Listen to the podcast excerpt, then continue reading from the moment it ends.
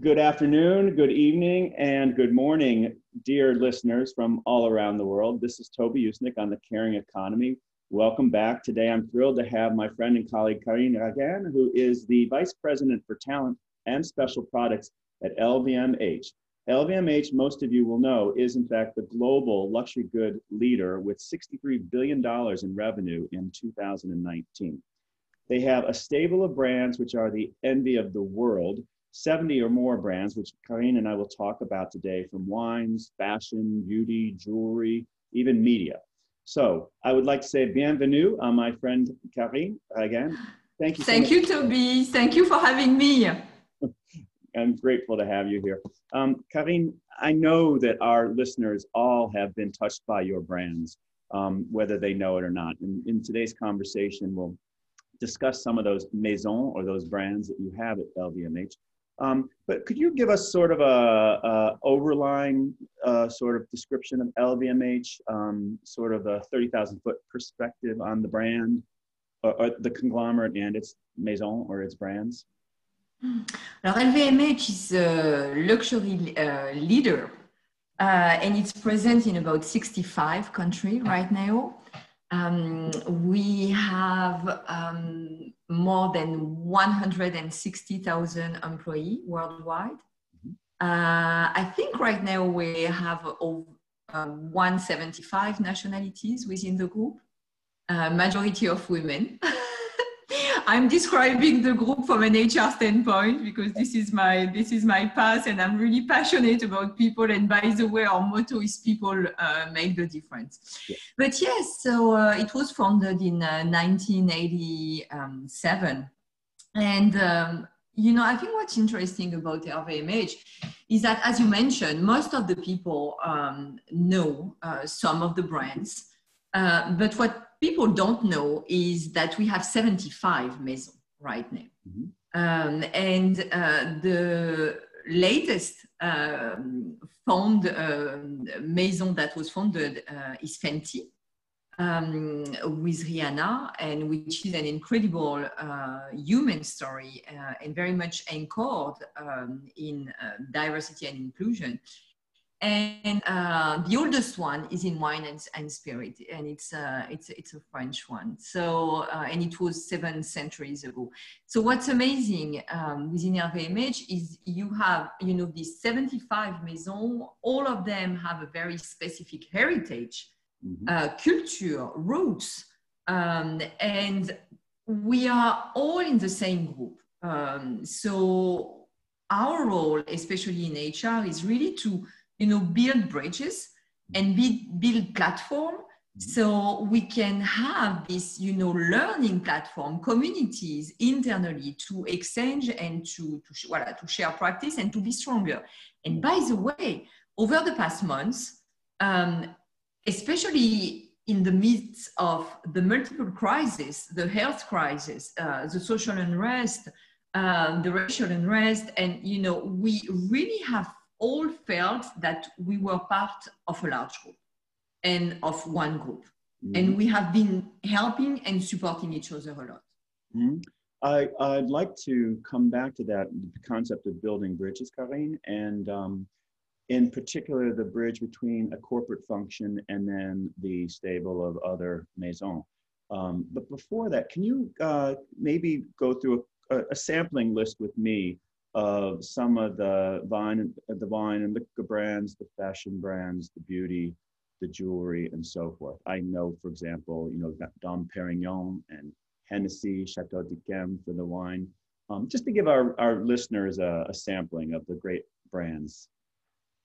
Alors, you mean to uh, to to mention uh, the different brands? Yes, across the categories. So fashion. Okay, so uh, basically in the US, everybody knows Louis Vuitton, Dior, Hennessy. Yeah. Um, what people don't know is that Sephora is part of LVMH. Everybody knows Sephora, but not everybody knows this is part of uh, of the group. Mm-hmm. Um, I, you know, I, I, think in terms of uh, fashion, you will find brands such as Kenzo, um, Loewe, uh, Givenchy, Loro Piana. Loro Piana, absolutely. Um, and uh, same uh, for perfume, uh, for perfume and cosmetic. Mm-hmm. And uh, you, where you have, you know, Christian Dior. I mean, all, all the, the, these brands are reflected uh, in the in the beauty industry as well.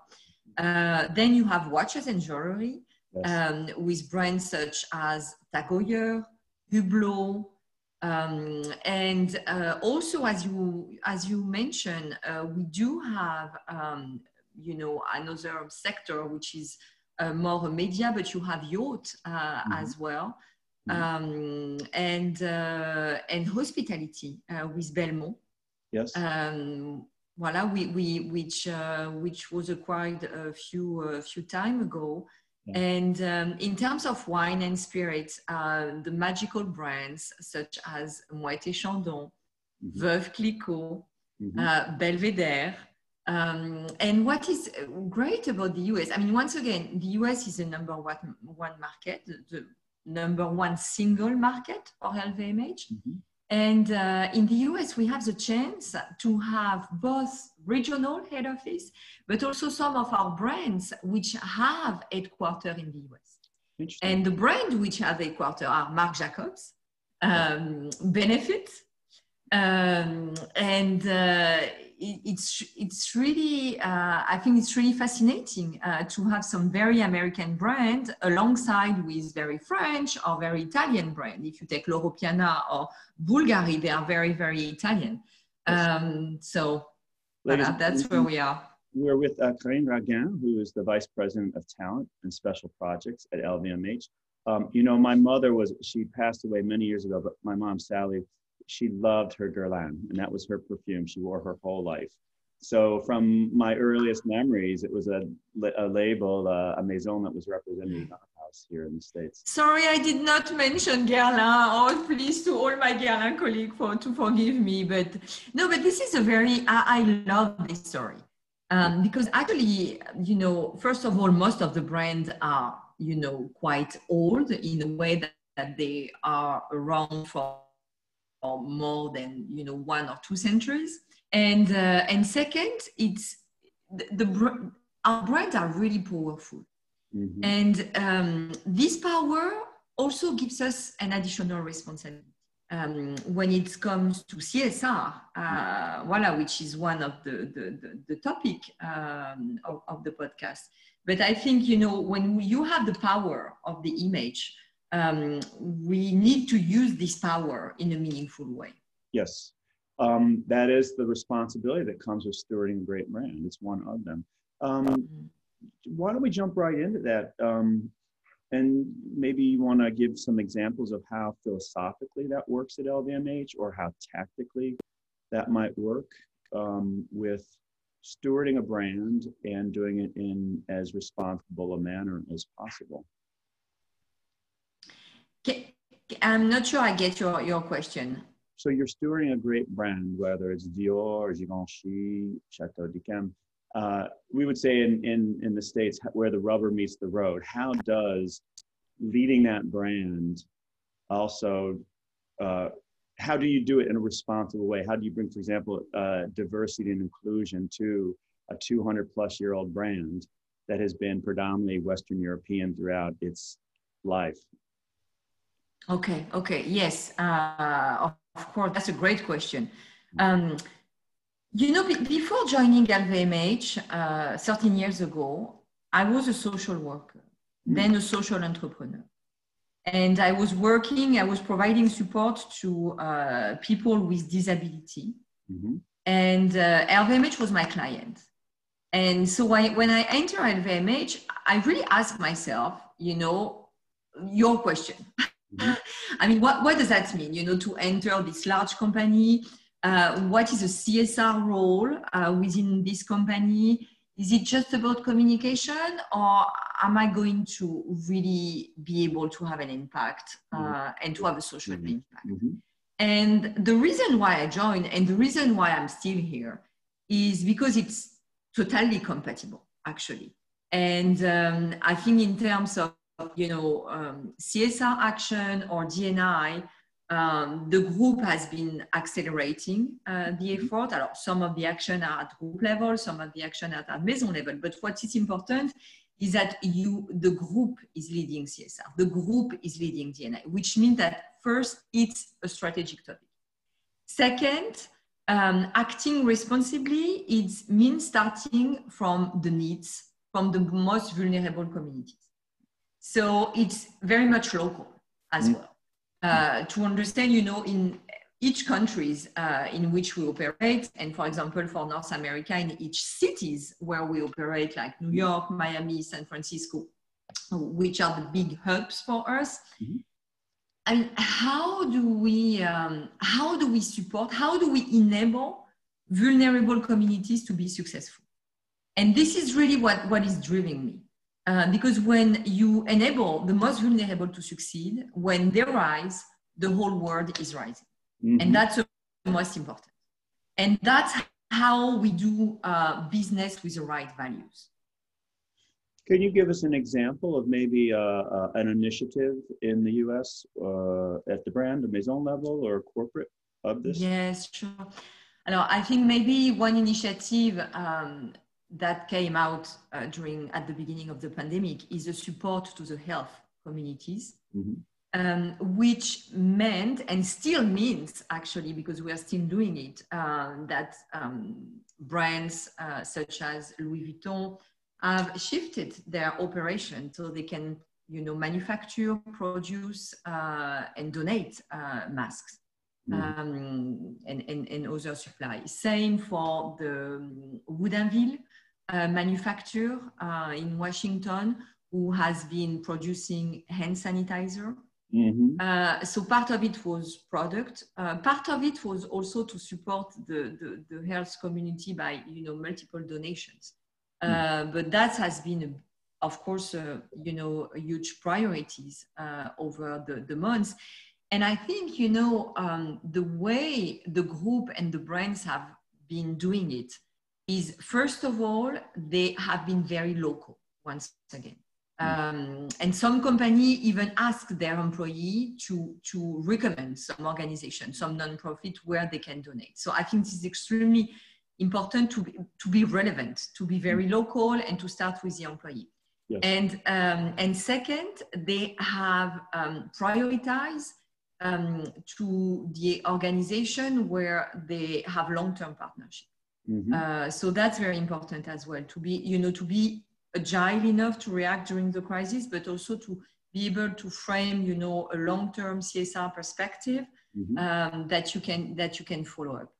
And you know, oh, yes, sure. Go ahead. No, no, sure. No, thank you. You remind me uh, when I was researching for today's interview. I also did recall when the pandemic still just was beginning, LVMH really pivoted quickly to start to with the perfume business to make sanitizers. And I saw, I was amazed to see that uh, there was 12 tons of sanitizers uh, made and donated to the hospitals and uh, um, caregivers in Paris alone. So, um, does that continue now, or do you know? Have, are you starting to get back to business in, in the traditional it, it continues. Huh? Um, Louis Vuitton just announced uh, last week that they were, you know, still manufacturing and donating um, over uh, 100,000 masks uh, to different uh, yeah. local organizations in need. Uh, that continue. I mean, if you take Hennessy with uh, unfinished business, um, which is about supporting the small businesses, mm-hmm. and out of them, a majority of um, minorities own businesses um, it, it's a long-term action. I mean yeah. it's uh, it started i think it started in july but uh, it's uh, it's still on. It, um, so that's fascinating. So hennessy is focusing on the um, the job preservation or creation in response to covid. Is that correct? Yes well uh, the, the small businesses and um, you know uh, our partner uh, for our wine and spirit uh, brand. So uh, that, that's, I mean, once again, to your point, I think each brand define its own CSR roadmap mm-hmm. based on its DNA. Mm-hmm. Uh, and and and w- what the brand can bring and w- what the brand ecosystem yeah. of suppliers, uh, clients, employees, and, and that's very important as well. And you know the way, um, so for North America, um, the way we are running uh, the CSR action, we always ensure that there is a connection between the employee and the community we serve. Mm-hmm. Um, so it's not only about you know giving money or giving time. It's really about you know having this genuine connection, um, and and that's super important because we really want to be um, transformative. Mm-hmm. Uh, when you connect um, with communities, when you get to know people, when you have this human to human discussion, mm-hmm. uh, it is transforming both way, both groups. Yes. And uh, it's also a way to, you know, first of all, be more aware. Uh, about our own bias, being more aware about, you know, what's going on in the country, uh, in the city where we are operating, and to and to be part of, you know, to be part of the change, and to and to really be sure that we we add value um, in a relevant way. Yes. Um, well, there, there, are two things I really like about that in particular. One is it sounds to me like you're in the relationship business, right? Like you you're not going to just write a check and leave. You're in it for the long term, across time, with your stakeholders. That, that's exactly yes. That's exactly uh, what we are, and that's why you know a lot of action um, are involving um, self-esteem. Mm. Um, you know, working on self-esteem and self-confidence. For example, last Friday, um, we had a workshop with the United Way of New York City and the Coalition for the Homeless mm-hmm. uh, for 15 women re-entering the workforce. Some of them were, you know, in a very um, delicate uh, situation. Uh, some of them uh, were domestic violence survivors. Mm.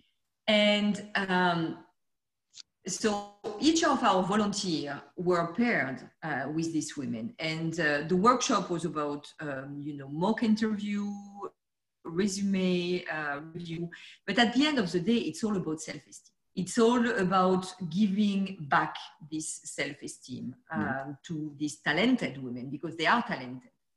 Um, and um, and and that's I think that's something that you know in luxury we have the legitimacy to do that. Because if you think about it, luxury it's all about you know luxury is one of the objective, one of the raison d'être of luxury is to give people um, to to make people feel good about themselves.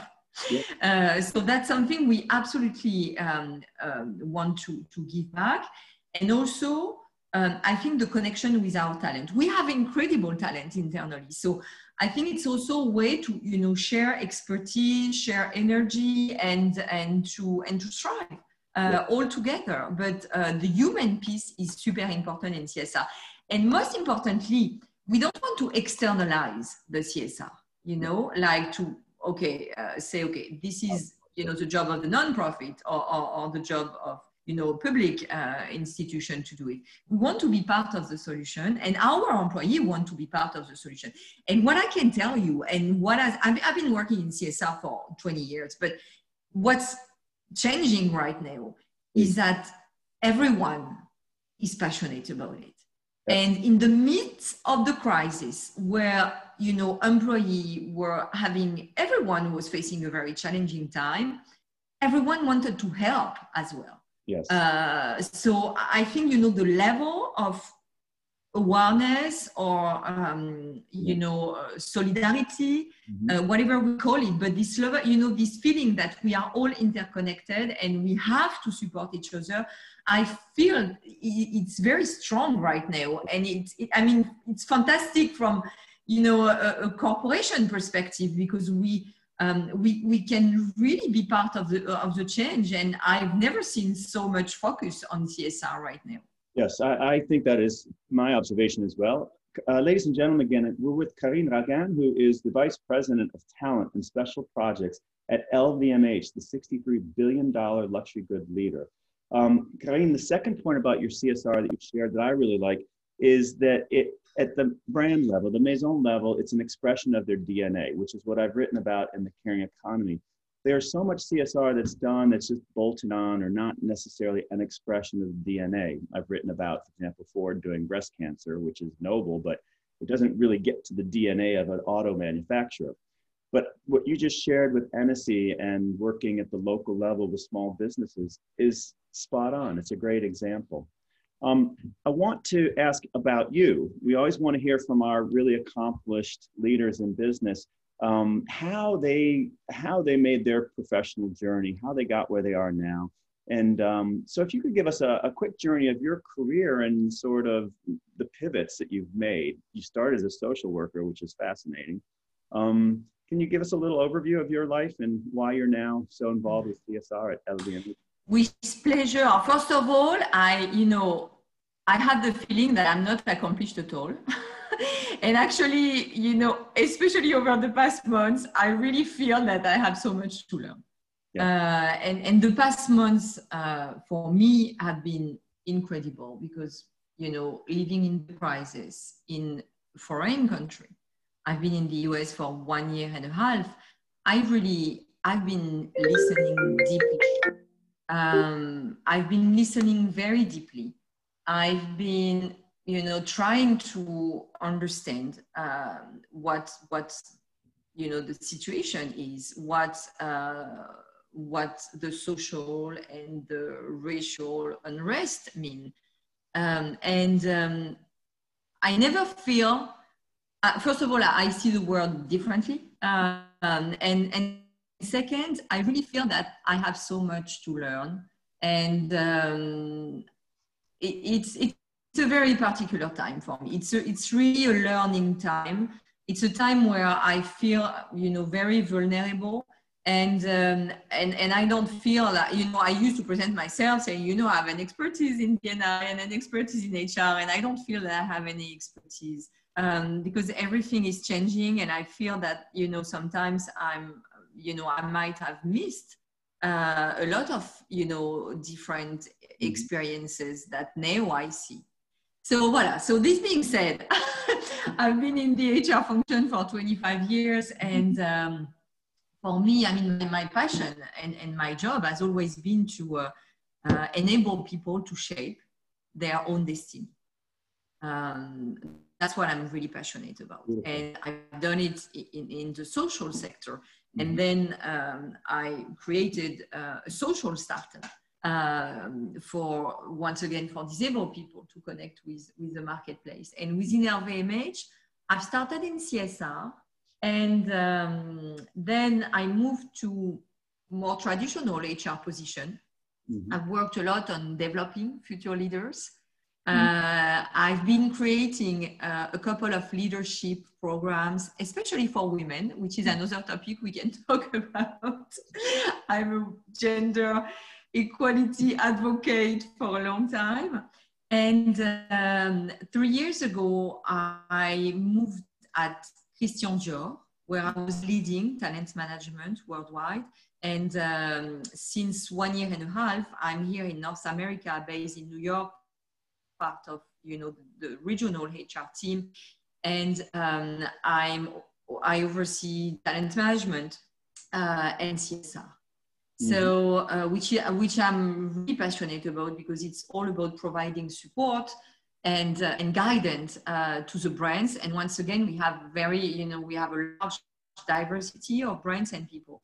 And you know what keeps me engaged in my in my role is um, to have the feeling that um, career is much more than a career. I think career can really be a way for people to be completely empowered.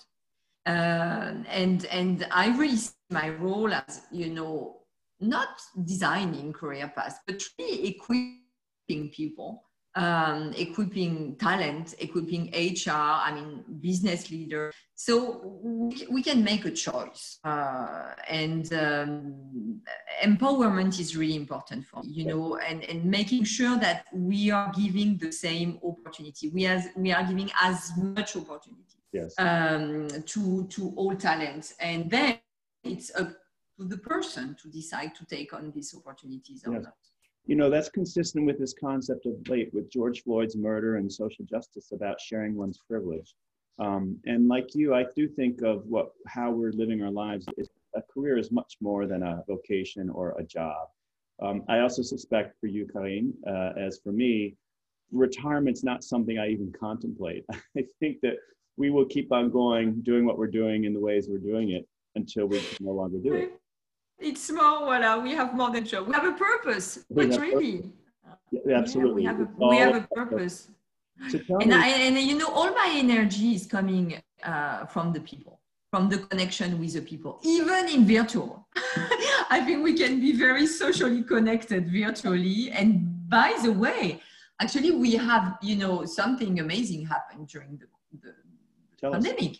is that we have been working so much um, regionally, like with our colleagues in Canada, uh, between the West Coast and the East Coast, where traditionally we were not so connected. So, yes, I mean, connection with people is, is super important. Yes, and I think the technology and the digital literacy that's increased is actually giving, sharing more power in a sense, or, or giving more voices a place at the table than maybe would have been in the past. So um, let me ask you a question about leadership, which to me is the key to all of the successful CSR or any organization.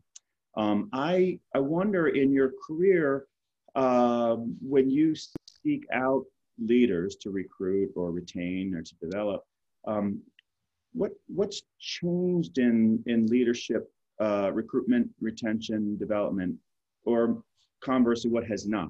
Is it pretty much the same thing you've always been looking for? Is it a gut check? Is it a, oh, they know social media kind of thing? Or, or can you opine a little bit about trends in, in leadership development? Mm, I love your question because that's, um, I mean, right now, I think this is really a time for uh, compassionate leadership. Mm-hmm. Um, and, and the question is, what is compassionate leadership? Uh, you know, how do we define it? How do we make it tangible? And I tend to think that it's a, you know, it's a combination of um, well, being emotionally and rationally connected uh, to people. Mm-hmm. And um, but this compassionate leadership is super important uh, because I believe that you know we are in a crisis mode, and I, sadly, I think that we will be more and more in a crisis mode. Mm-hmm. Uh, for, for many reasons, um, you know, can be the economy, but can be, you know, the climate change. Um, and, uh, and so, I mean, if we want to do something good uh, and, and, you know, be a real leader and lead teams in that time where, you know, we don't know what will be next month, yep. I think we need leaders who are truly connected and who have this, this level of compassion. Mm-hmm. And this can be learned. Um, I, I, don't think this is innate, you know. And I'm actually I always think that you know potential and leadership can be developed. Mm-hmm. Um, we we and and um, especially I think reflecting uh, on on ourselves and debriefing with the team. Uh, I really believe in debriefing. Um, I think, you know, after a crisis, debriefing. Debriefing? Well, debriefing. Um, you know, after any crisis, mm-hmm. um, we should be debriefing. Yep. Um, and, and sometimes that's a step that we forget uh, because we want to, you know, we're out of the crisis. So we, we are, you know, coming back to, to the new normal and uh, and i think this is where we can learn to be more connected to people's emotion and to our own emotion is to debrief and to learn and it also opens up your talent pool right if you're looking for empathetic leadership that doesn't necessarily require that you look only in um, a pool of people who are from the fashion world or retail you yourself came from social work right so yeah, abso- yes abso- absolutely i mean traditionally we we always recruited people from different sectors. Mm-hmm. Um, and um, actually, I, I, I, think that right now, um, what we need is people who, first of all, are connected to the local market. Mm-hmm. Um, so who know, I mean, for, for retail and sales, for example, people who know, who know our clients and our clients are more and more local and they will be more and more local so people who have really this connection this cultural connection yes. um, and and then uh, people who have the ability to learn and to be super flexible what mm. we have witnessed uh, over the past months is that the teams have changed, the jobs have completely changed. Uh, it has, I mean, in a way, it has been a fantastic learning opportunity. Mm-hmm. I mean, the, the, the, skills that people have gained are right. huge. Uh, I mean, they have done things that they, they could not imagine uh, yeah. they would have done well last year. Um, yeah. So I think it's a great illustration as well about you know the, the talent uh, of, our, of our team. Yes. So yes, to your point, we don't need. I mean, that's very important. We we are not seeking only for people who have this luxury experience. I think what is really important is to have the curiosity mm. uh, for luxury, uh, the curiosity, because for sure, to understand and how a brand, our brands are mostly European, mm-hmm. can operate and be successful in the US market you need to know the US market, but also to have the curiosity to understand the historic European roots of the brand, of mm-hmm. the DNA. Yes. So it's, it's really this agility that is true today, that was true b- before the crisis. So to your point, that remains true. Constant.